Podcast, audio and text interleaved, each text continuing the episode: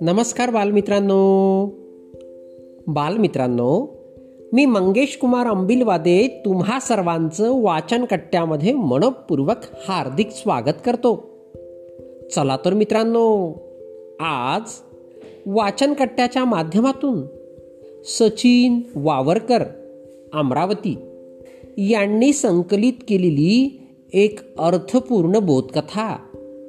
काल्पनिक सत्य आपण ऐकणार आहोत. चला तर मग बोधकथेला सुरुवात करूया. एक व्यापारी आपल्या दोन उंटांवर माल लादून गावोगावी तो विकत असे.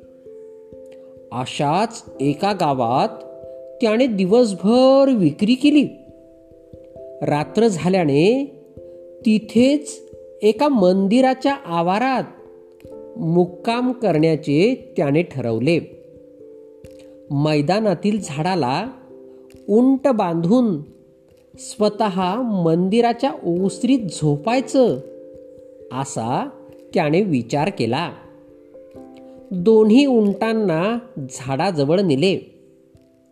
एका उंटाला दोरीने बांधले. मात्र दुसऱ्या उंटाला बांधायला जातो तर त्याच्याकडे दोरी कमी पडली. आता काय करावे? पंचायतच झाली. उंट तसाच मोकळा ठेवणे शक्य नव्हते. व्यापारी चांगलाच हैराण झाला. इकडे तिकडे एखादी दोरी सापडतीये का? ते पाहू लागला. दोरी काही सापडे ना. त्याची परेशानी पाहून मंदिराचा पुजारी त्याच्याजवळ येऊन म्हणाला अरे पहिल्या उंटाला बांधले ना अगदी तसेच दुसऱ्यालाही बांध. महाराज पण दोरी नाही ना. पुजारी म्हणाला तू नुसतं दोरी बांधल्याचं नाटक कर.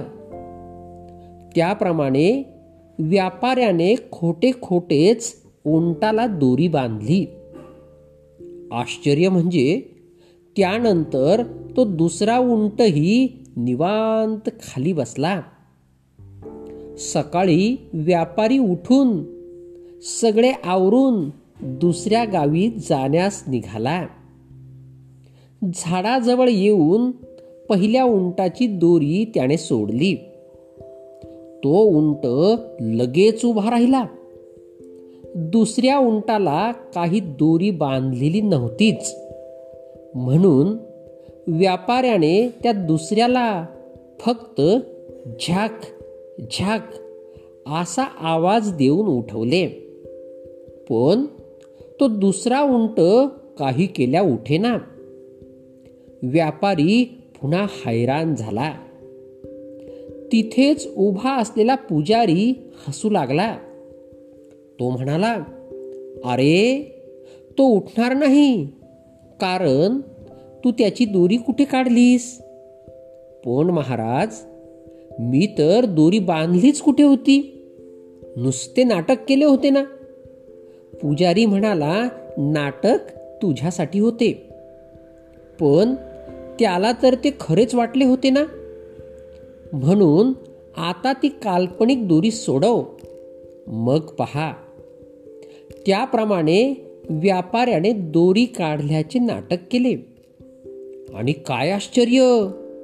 तो दुसरा उंट तटकन उठला की.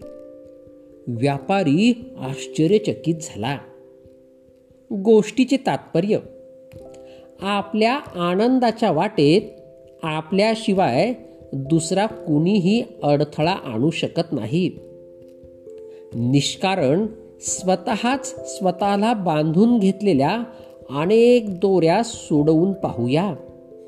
नक्कीच आनंदी होऊ. मित्रांनो बोधकथा कशी वाटली? हे मला अभिप्रायामध्ये नक्कीच कळवा. धन्यवाद.